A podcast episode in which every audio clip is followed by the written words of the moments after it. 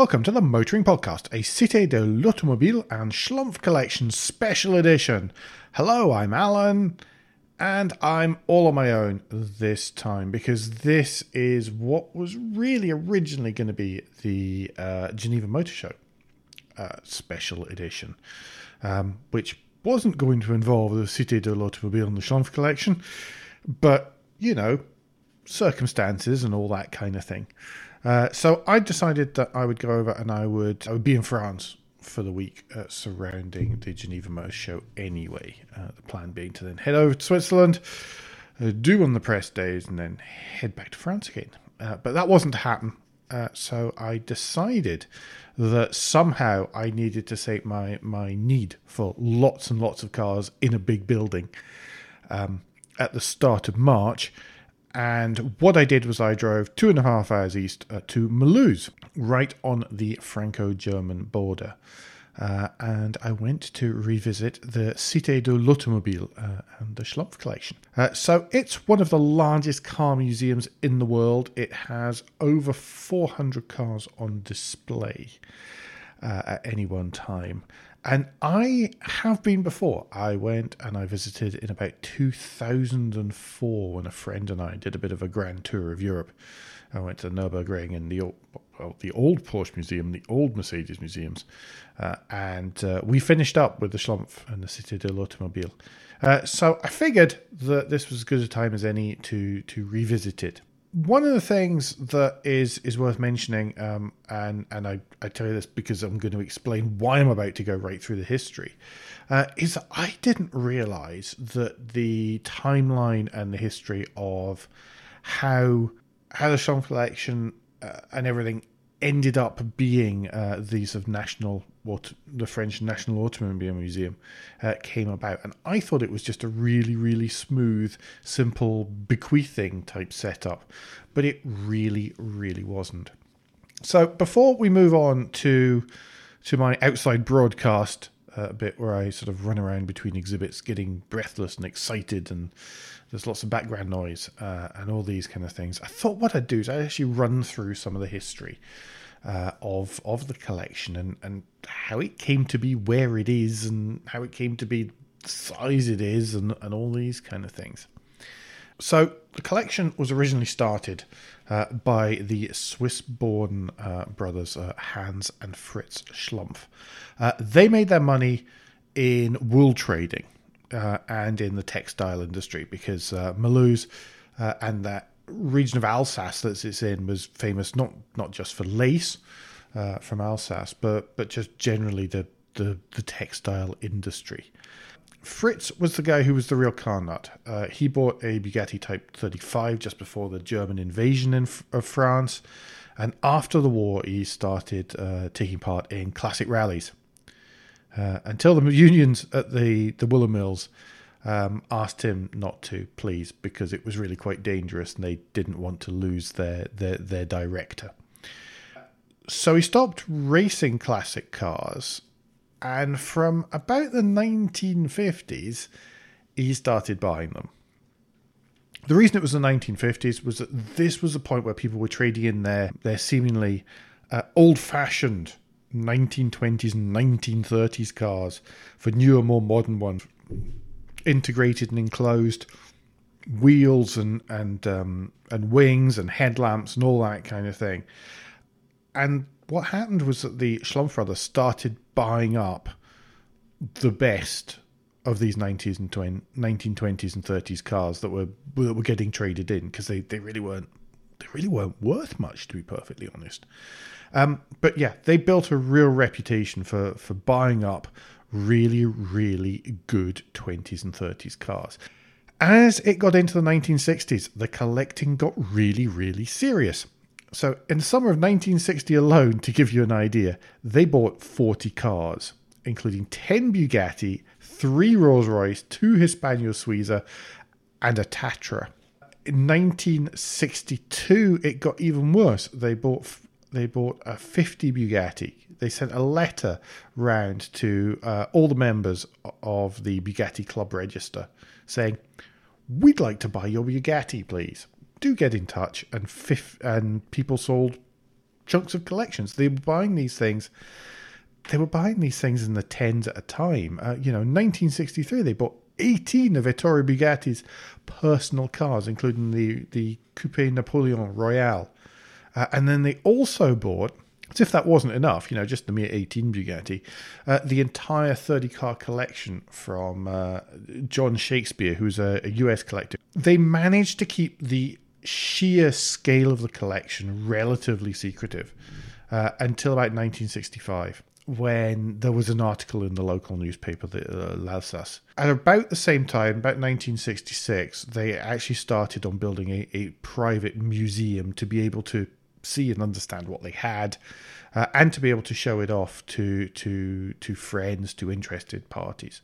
So they began with one of their mills in Mulhouse, which is now Cité de l'Automobile, and they cleared out the inside um, completely of one of the floors to make a seventeen thousand square meter exhibition hall, uh, and they started up a team of restorers uh, to work on the collection, and that really was when it accelerated. By nineteen sixty-seven, they had one hundred five Bugatti alone. But all of that was to change in about nineteen seventy-six, when the textile industry uh, in Alsace started to suffer from cheaper imports. They ended up with, with strikes in the factories, uh, and that led to union condemnation of the brothers. They tried to sell up, tried to sell their factories for one franc. Uh, but nobody took them up on it. There were, there were absolutely no takers whatsoever. Uh, so they resigned. They moved to Basel in Switzerland, just across the border, and never, ever returned to France again. Uh, and legal proceedings started uh, were started by creditors and former employees. On the first of March nineteen seventy-seven, the trades union, the C F D T trades union, occupied the warehouse, renamed it from the Schlumpf Museum to the Workers' Museum, and said, we'll give it back when we have our jobs back. They opened it to the public in return to a small donation towards legal costs, and there were hundreds of thousands of visitors. Of course, this was a, the whole setup was, was in a little bit of a, a perilous uh, position at that point, and in nineteen seventy-eight, the French government listed the collection as a historical monument, which it still is today. And that made it an offence to remove any part of the collection from France. Uh, and following a court of appeal ruling in nineteen seventy-nine, the union uh, closed their version of the museum and handed back the factory keys. Uh, ultimately, uh, in nineteen eighty-one, the collection was sold to a consortium called the National Muse- Motor Museum Owners Association. I'm sure that works much better in, as an acronym in French, uh, consisting mostly of local government organisations. They paid forty-four million francs for it. And if you take the old guide of ten francs to the pound, that's four point four million pounds. Um, I'll let you do some maths and work out just actually how cheap that was. And other people did that maths as well. Uh, it took twenty years before a judgment was made uh, in the Schlumpf brothers' favour uh, regarding that undervaluation. On tenth of July in nineteen eighty-two, the collection opened as the National Motor Museum. Uh, so just before I move to the outside broadcast, it's worth saying uh, how much work has been done since I last visited. Uh, there's an awesome new entrance, uh, a new atrium, a fabulous footbridge uh, from the car park and tram stop uh, across the canal. And the there's this really cool sculpture of, I believe it's seventeen uh, cars. And they're a sort of generic race car shape. They're not actual cars, which are sort of outside and inside the, the of course, massive uh, glazing uh, on the front of this this new atrium. And it's really, really cool. It's such a fantastic bit of sculpture. There's also a new autodrome, a sort of uh, a shortish uh, oval track that they've built uh, outside. Uh, that's used for meets. Uh, can be used by clubs uh, and exhibitions, uh, and it's also used uh, during uh, weekends during the summer to show off some of the collection. History lesson over. Let's jump back through time to me actually on the floor of the exhibition hall. I'm sitting here in the middle of the the Schlumpf collection. I have cars reaching pretty much every direction away from me. Um, it's it's quite it's quite an amazing space here, actually, uh, and it's blocked off a little bit because they're doing works, because this is obviously the off season, uh, because everybody's expected to be at Geneva uh, rather than wandering around Alsace uh, to to get their fix of of cars in buildings. Um, but anywhere you stand here right at the moment, uh, you can see about oh at least fifty cars. Um, the collection is about four hundred strong, uh, and it's arranged mostly, and I'll come to why it's mostly uh, in a bit, um, and it's arranged mostly in sort of date order. Uh, so when you start the tour right at the beginning, then you begin with, with the sort of minimum viable car uh, and the, the essentially horseless carriages from uh, right back at the start of the... Uh, the twentieth century, end of the nineteenth century. There is, well, because of where we are in the world, there is a little bit of a, a, a sort of Franco-German, funnily enough, um, uh, guide to that um, is very much uh, when it comes to the, the choice of cars. But I guess it's what was available to the brothers at the time that they were buying, and of course it's the French National Automobile Collection. So, uh, so that's going to have an impact on itself, but you you essentially work your way up and down some of some of the rows here, um, and we're going right from the very earliest. Let's have let's pick one at random here, a Panhard Levassor, um, two-cylinder, one point seven litre, um, essentially a garden shed with the with some seats on the on the front of it. And, of course, the engine un- underslung and, and the system Panhard, well, funnily enough, um, hasn't quite worked its way out yet. So the radiators are towards the back, the engine is at the front, um, and this one's chain drive, uh, running back from it, a gearbox somewhere in the middle. So it's almost there. It's getting there.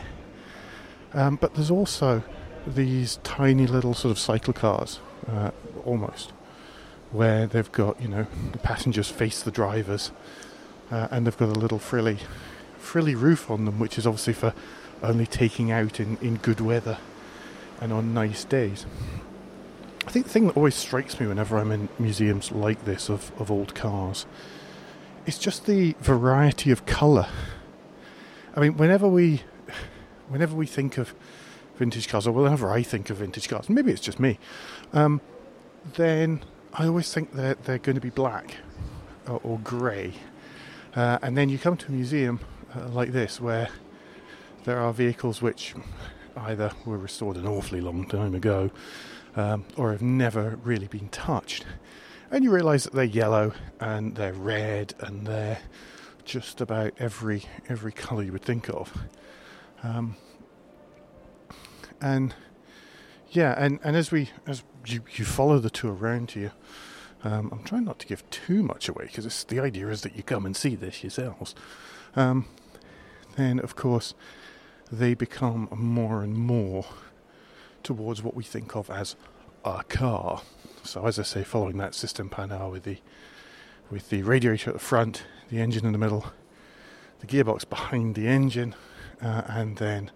Uh, probably rear-wheel drive. Now, I've just got to work around this piece of construction work, uh, and that is going to bring me to about the nineteen thirties and the nineteen forties.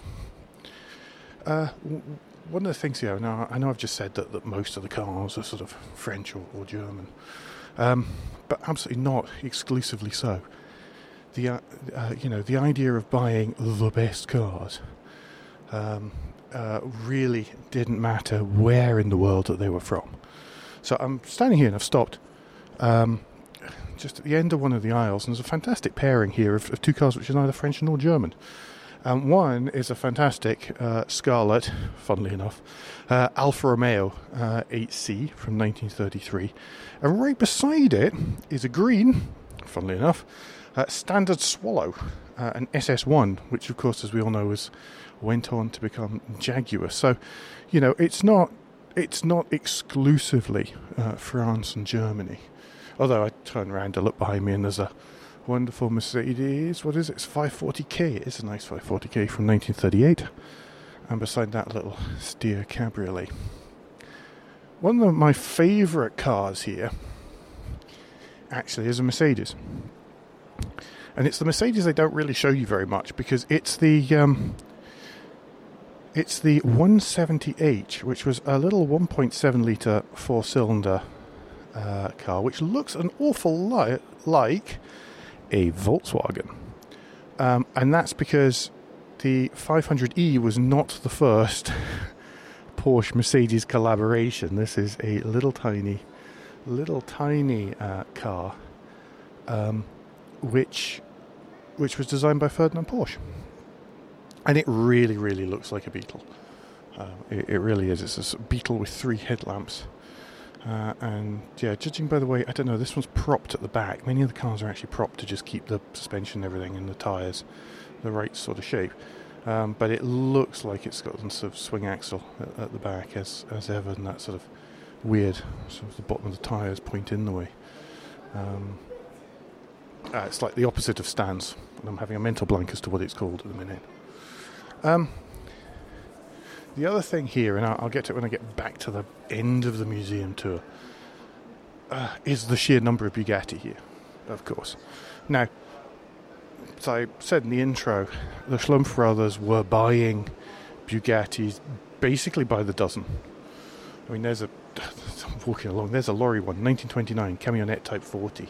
And it is a Bugatti in blue, uh, in this instance, with essentially a wooden box on the back, um, to to be used as a as a pickup truck. But there are Bugatti after Bugatti after Bugatti here. I mean, if you pick a number, there'll be at least one of them. Um, I was, you know, in a little while, we'll come, it's Type thirty-five, you go, oh, I wonder which one, what type that is, and it doesn't matter if it's a Type A, Type B, Type C, they're all there, they're sitting in, they're sitting in a row. Uh, and these go from the very, very earliest sort of Doctor's Coupe type Bugattis, which look like toy cars. I mean, they look like they're for children. And there's one just over there. Um, right the way up to, of course, the Royale. Um, there's a nice one. There's a Lancia Lambda. Now, if I remember rightly, um, it was... Now, I know it had front independent suspension, but I think it was one of the first vehicles with, with front brakes as well. I could be wrong on that. That was nineteen twenty-nine. No, that can't be right. It must be the independent suspension fact uh, that there is about, about that, that one. So that's nineteen twenty-nine Lancia Lambda. Only four cylinders. They look massive. There's a D Lambda from nineteen twenty-nine. What's the difference? One's bigger than the other. Mm-hmm. There we go. That that was a, that was insightful, wasn't it?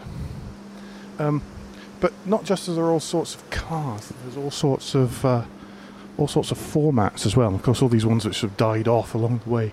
So here's a Scott tri-car with a two-stroke, two-cylinder engine that puts out twelve horsepower and can reach eighty kilometers an hour, although it's essentially a motorbike on one side, so it's got a steering wheel and a, uh, at the front, but it's right over on the right hand side, and it's got two rear wheels, um, and it looks like it's about to fall over, to be perfectly honest. There you go. Only five of these two-seater cabriolets have, have survived. The designer Alfred Angus Scott made this remarkable vehicle for the transport of cannons. Nevertheless, a small series of vehicles uh, intended for civilian use was produced. That's a weird, and that's from nineteen twenty-three. Boy, this strange one. Never heard of that before. Uh, Samsung ammo cars. I like it because I'm me. Ooh, what's that? Is that a Citroën? No, it's not. It's a Mathis in bright, bright yellow. That's kind of cute. There's a little Citroën. It's a little uh, little baby one, and it's beside a Citroën type torpedo type C three, which is that sort of classic, um, that kind of classic Citroën. You know, with the, the complete slab-sided wheels. Uh, it's the kind that you see in early Tintin books. Uh, if that makes any any difference to any of you, or makes sense to any of you, uh, it, it's that sort of classic uh, old French car look there. Let's keep going.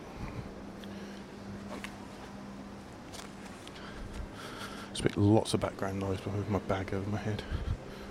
and take a massive jump until we're in, uh, I think we're in the future, because there's a there's an Aston Martin Lagonda Series two, which I adore, and these are the most, these are about the most modern in the collection. Uh, really, it goes up to a five twelve T R in nineteen ninety-two. Um, well, there's a couple of exceptions. We'll come to those in just a minute, but uh, but yeah, that is kind of as far as it goes, and that's beside a beautiful nineteen seventy-six uh, Alpine A one ten. Uh, not the latest one, of course, but the one point three litre uh, uh, original. Um, yeah. And one of a few road-going Ferraris here. It's a two fifty L M, uh, the mid-engine, the, the mid-engined ones. Um, just over two thousand kilometres on the clock.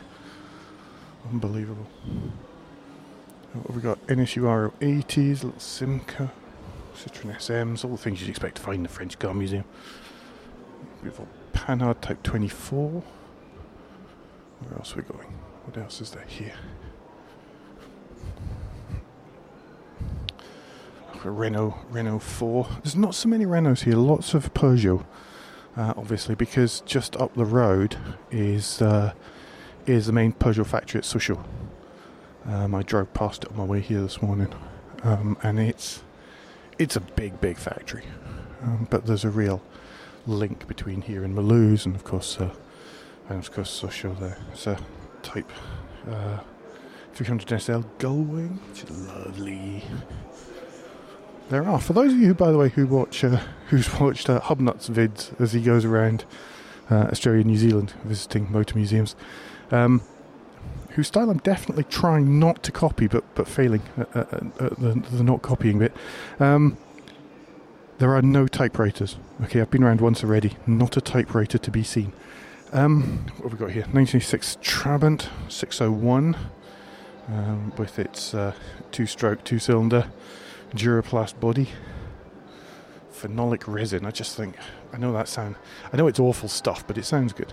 Um, there's a nineteen fifty-four two C V, that's lovely. That's sort of ultra shiny Chris Harris spec, that one. Uh, Renault four C V.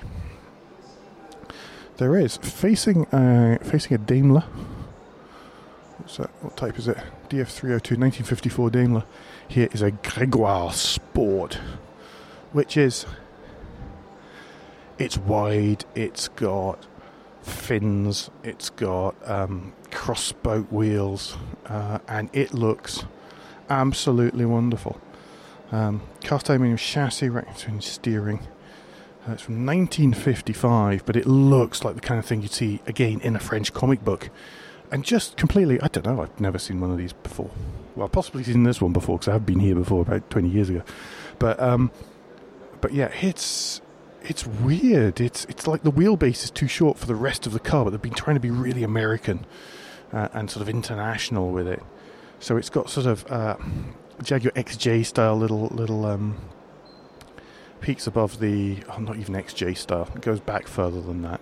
Another Mark X and stuff has them as well. Peaks over the headlamps. Um, it's got a big sort of egg crate grille, uh, and a And a, and a big sort of power bulge on the bonnet, and yet it's unmistakably French. Um, it really is the strangest looking car. One of the challenges here, by the way, is is that the because of the way this was laid out way way back in the nineteen sixties, um, you only really get a clear view of the front of the cars, and, and that can make sort of trying to get an idea of what they look like all the way around rather difficult. There are a few exceptions. Um, but uh, but that's mostly the case, and it makes makes trying to get interesting photographs a little bit tricky, to be honest. Lots of Hotchkiss along here, more Bugatti on the other side. What's this one? This is the weirdest looking thing. That's a Cabriolet Type one oh one, um, uh, a V eight, um, from nineteen fifty-two, so that must be one of the very, very last. There's a few one oh ones here, one, two, three, four. Um, so only a small, only a small percentage, um, but yeah, this is this is all the sort of post-war. That's nineteen fifty-one. This one here is nineteen fifty-one as well. Uh, one oh one being the first Bugatti not designed by Ettore or Jean Bugatti, uh, and they only built six. Wait a minute, I built six, and there's one here, two, three, that's Type one oh one, yeah, post-war, four, and there's a space at the end which might be filled by a fifth one. Um, but yeah, there's um, two-thirds of the world's Bugatti one oh one in a row. It's in the middle of the row, by the way. Not in a special place, just in the middle of the row, because that's all you need. I absolutely adore these Peugeot Type two oh twos. You know the ones, the Peugeots with the where the headlamps are really inset behind the grille, um, and they've got a sort of certain amount of of sort of aero streamlining to them. They've got rear spats over the rear wheel, very very sort of aero styly front. Um, they are absolutely gorgeous. Um, it was. Which was oh, it was rear wheel drive. Um, it was a great success, and one hundred forty thousand of them were sold. They're one point two, one point one litre engines, uh, four cylinder engines, could do one hundred five kilometres an hour, so just over, like, under seventy, um, for thirty, thirty horsepower. It's a gorgeous looking little car, really pretty, fantastic stance. The cab's right towards the back. Uh, what else is here? I got so distracted by the one oh ones that I completely forgot to talk about the Tatra. Um, Type eighty-seven here in it's this beautiful metallic green, really nice, uh, and of course with its uh, its rear-mounted V eight engine, that cool sort of fin down the back. It's quite cool if you stand here and you look through the windscreen, which is three-piece in the windscreen. Uh, you can sort of just see through the tiny rear window, and you can look and you can just see the end-on view of, of view of that fin. Just a minute, because I'm going to be really, really professional and take a photo whilst I'm speaking, but that means that you should be able to see it when you're watch- when you're listening to the show. Uh, and it's beside, it's beside an Alzon, the La Baleine. You'll have seen pictures of this thing, and it's, is it hideous? I don't know. Um, it's different. Uh, and distinctive. It has a three and a half litre engine, nineteen thirty-eight, and uh, it doesn't actually say what it's based on or what the engine's out of, but it's it's definitely one man's vision. Let's put it that way. I think that's the most polite way of, of talking about it. Um, I've trapped myself into a corner. So hang on, I'm having to double back on myself. It's my own fault for getting distracted by cars. Bentley Mark six, that's that Daimler. Bentley Mark six again. What's the difference? Oh, one's only a two-door. Yeah. Uh, three hundred S C, uh, three hundred S Cabriolet. Wonderful car. I've got a Corgi one of these. It's black. This one here is... Is it grey? It's silver. Let's call it silver. It's not really the sort of deep metallic silver we think of nowadays. Um... What's this oddity? Some of the stranger cars aren't on show. I'm sure I've seen other weirder stuff here before. Uh, here's a shortened Renault four. And I wouldn't really have given it much uh, much thought. So it's a Renault four, two doors, no... I was going to say no rear doors, but that's pretty flipping obvious if I say two doors. Uh, shortened wheelbase, and it, it looks like it's been stuck in the oil wash. Um, but what's interesting about this one... is that it was actually coach built by a chap called Jean Bertin, and uh, I don't know, some of you uh, may know, it came, something came up in discussion on Twitter recently about the AeroTrain, uh, which was a, a sort of attempt at a, a sort of um, and well, it's called the AeroTrain. It was it was a train that was sort of that sort of was half plane, half train, and it ran on, on special tracks, and there were a couple of test sites around France. But it was Jean Bertin who invented invented that. Um, Aerotrain's one of these things I'd like to go and visit some of the track at some point. Um, I don't think there's any around here, and it's probably going to be dark by the time I get out of here tonight. Um, so we'll see, but with uh, Renault Heritage, they, they restored this one. It, it really is the oddest looking thing uh, by someone who... who really invented quite a lot of cool stuff. Quite a cool inventor. Oh, what else have we got here? Peugeot four oh three, four oh four, twelve. Obviously, it being France, there is a display of rally cars, including, surprisingly enough, an R S two hundred. Um, so it was a really cool G T Turbo. to this day the only standard car to manage to win a rally in the World Championship, the Rally of the Ivory Coast in nineteen eighty-nine with Alain Auret and Gilles Timonier. That's kind of cool. And then the two oh five T sixteen, because we're in France and we're talking about rallying. I can't remember the last time I was here, long t- which was quite a long time ago. As I said, it's, uh, there was a Z X T sixteen uh, here, but that might well be, that might well uh, have moved back to, to the Citroën Museum.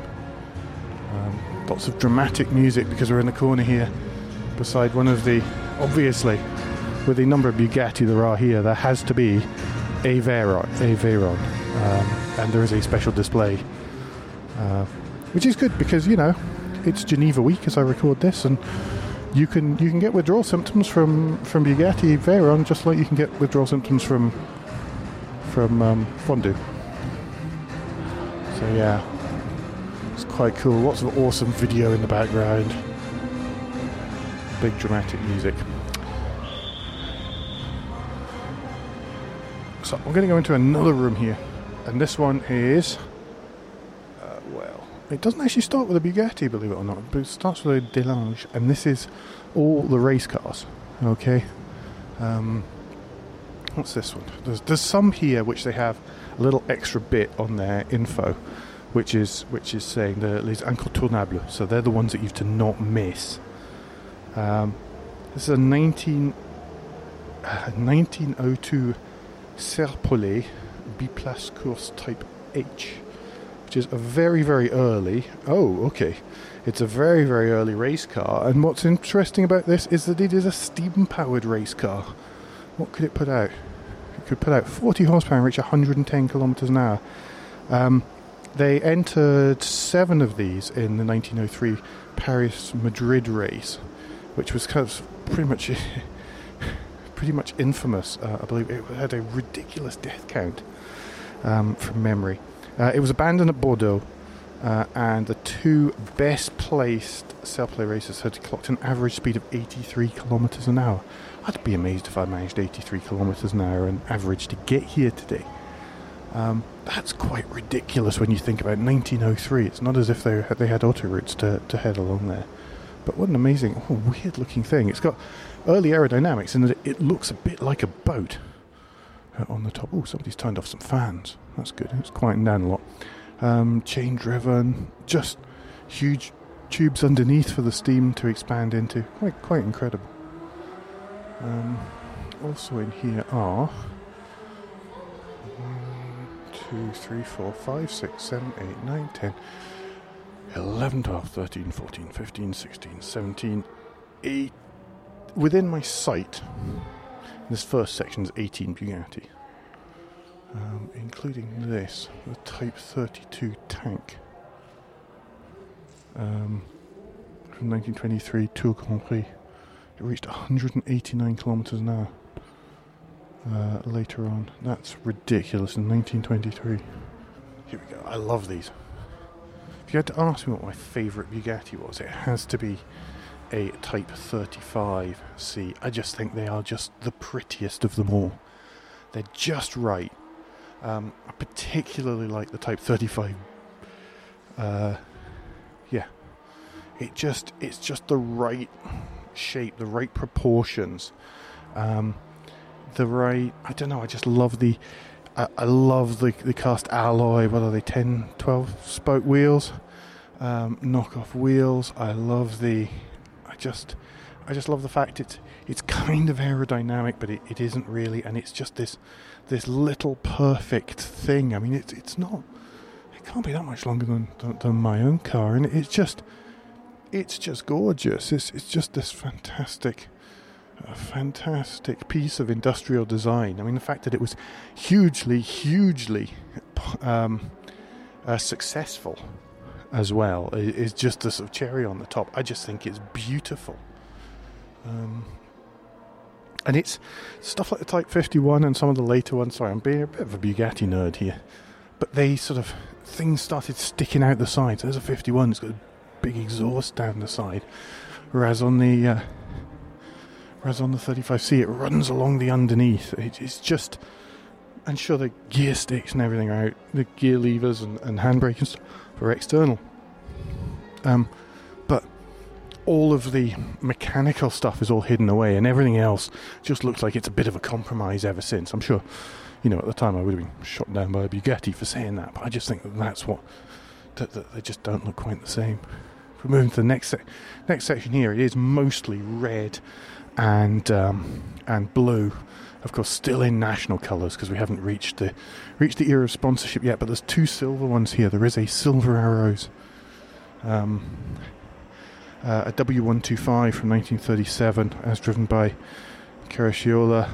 Um, just yeah, which is fantastic. And there's a nineteen thirty-nine one as well, um, with the uh, uh, the magnesium alloy body. Uh, you just don't want to.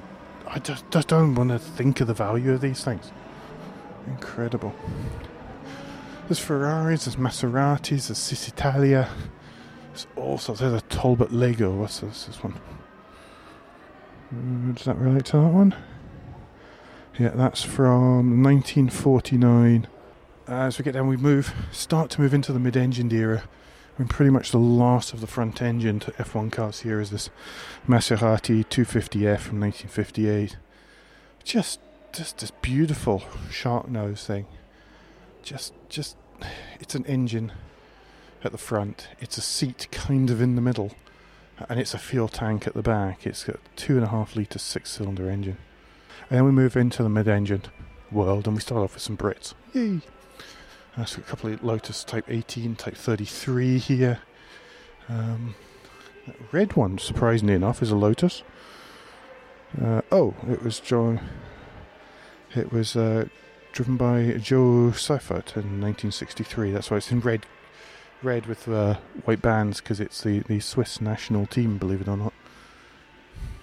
Uh, what have we got here? Kart Porsche from nineteen eighty-eight. nineteen eighty-three, Renault Type R E forty, the six-cylinder one point five litre uh, turbocharged car. Just... with the super short nose, God, your, your feet are the crash, uh, the crumple zone on that. That's Alain Prost's car. That explains why it can be so tiny. Uh, McLaren Peugeot, William Ren- Williams Renaults from uh, ninety-three ninety-four with the V tens. It's on, oh, on the other side here, these are kind of cool. This one here, which is a three hundred S L R. Um, I don't think it's a Sterling Moss one, but it's it's a three hundred S L R. It doesn't really matter by that point. And here's a good one, which I spotted earlier. There's ninety, the Porsche nine oh eight L H from nineteen sixty-eight. And this car came third twice at Le Mans in nineteen sixty-eight and nineteen seventy-two, which is kind of cool. A four-year-old car by the time it, it, came, it hit the podium at Le Mans for the second time. What else are they here? Audi R eight Rs, so the open-top prototypes. Porsche R S Spies from two thousand six. I'd forgotten that these existed. It's from the A L M S Championship. Um, that's a Viper. There's no board for it. Uh, and then down the end here we have two Schumacher Benettons from nineteen ninety-one and nineteen ninety-three Benetton Ford. So that's kind of most of the centre of it. And I say most of the centre of it, I mean this is thousands and thousands of square metres. Because what is at the end here is another room, and it's marked the best of breed. And it's like the... It, it's a wonder we don't actually have to kneel as we go into it, given what's in here. So, as I say, there's about four hundred cars on display. There are other temporary exhibitions, generally from sort of May through to November, October, November time. Um, so I've kind of missed those. But going into this, this sort of room that's at the end here, it's one of these cases where it's, it's like a cathedral. You feel you should be whispering whenever you come into it, because this is the best of it. It's like where you've been round the Tower of London, and then you get to the crown jewels. And it starts off with this massive Renault uh, limousine. I mean, this this is this is not a Clio or a Twingo, this thing. In fact, it's about the length of two Twingos. Um, forty horsepower. And it really was a rival for, as it says here, Rolls-Royce, the Spaniard Suiza. And it's just... It's one of the ones where, by the way, there's no there's no grille on the front. There's just a massive Renault badge. Uh, and then, of course, all the air goes underneath. So in a time where...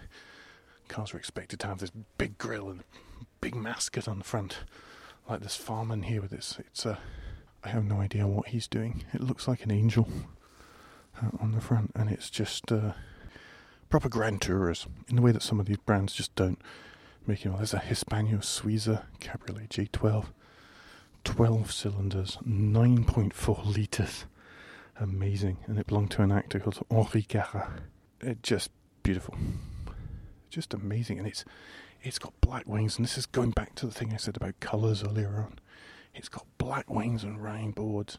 It's got red sides and it's cream above with a black top, and it's just amazing. There's a bunch of Hispano Suizas. So there's one, two, because you know you just trip over them all the time. There's a two, three there, and then I think there's some Voisin. Another Voisin. This is uh, this is so cool. This is a C twenty-eight. So it's it's the one with the. It's got this kind of bracing straps that run from the top of the grille down to the front wings, and it's it's a sort of real, I don't know, it's particular, it's futuristic from nineteen thirty-six. It's a bit aero, it's a bit futuristic. The sides are kind of flat. There's double curvatures in the bonnet. There's this wonderful Art Deco bonnet mascot with the um, with the wings sliced straight up. I mean, pedestrian safety, no way. Um, electromagnetic transmission and stuff on this, and oh, the most amazing windscreen wipers. It's got triple wipers, but the middle one is motorised, but they are mounted through the windscreen. Quite incredible. Isotta Fraschini. It's a limousine where the, the driver is exposed because who cares about them. And standing here I can see one, two, three, four, five, six, seven, eight, nine, ten, eleven, twelve, thirteen certainly, fourteen, fifteen, sixteen, seventeen, eighteen, nineteen, twenty, twenty-one, twenty-two, twenty-three Bugatti. Oh, two of which are Royales, by the way. Um, as you do, you know, just drop them in there. But I've gone back to what I was saying about colours. There's a Type forty-three A Roadster here. It is purple. I mean, purple, purple. With red highlights and accents. And if you saw this as a Hot Wheels car or a Matchbox car, you would think it was just somebody making up a cheap Chinese copy, just making up colours and going, yeah, I've got some purple and some red. And you'd think it looked a bit rubbish. I'm going to be honest, it does. But it's genuine. It's the real thing. It's it's it's the the real thing. And it's it's a forty-three A Roadster, and it, it's a it's basically a slightly bigger Type thirty-five that I was talking about earlier on. This one here is one of my favourites of all the cars here. It's this Type forty-six in nineteen thirty-three. And it's really, it's trying to be a streamliner. So you've got the big grille up front, and then after that, they've sort of gone, hey, let's streamline this. And they really have done. It's low, low, low. I mean, the rake of the windscreen's impossible. I don't think you could, you can barely fit your knuckles between the top of the steering wheel and, and the windscreen there. And of course, there's the Royale. There's two, there's a Coupe Type forty-one, and there's a limousine as well. And they are just massive. Well, I don't know, they don't look as big as they did the last time I saw them, but then we live in a world where you can you can buy a Chevrolet Suburban long wheelbase. Oh, I underestimated the number of Bugattis, by the way, because there's another nine down here, at least. So the limousine Type forty-one. The thing that's amazing about these, of course, is that uh, is that elephant mascot. Just, just great. Just exactly right. Um... to sort of describe the car. Incroyable. I hope you enjoyed that, and that it's whet your appetite to visit yourself. Uh, the museum is open every day except Christmas Day from at least ten a.m. until five p.m, longer during the summer.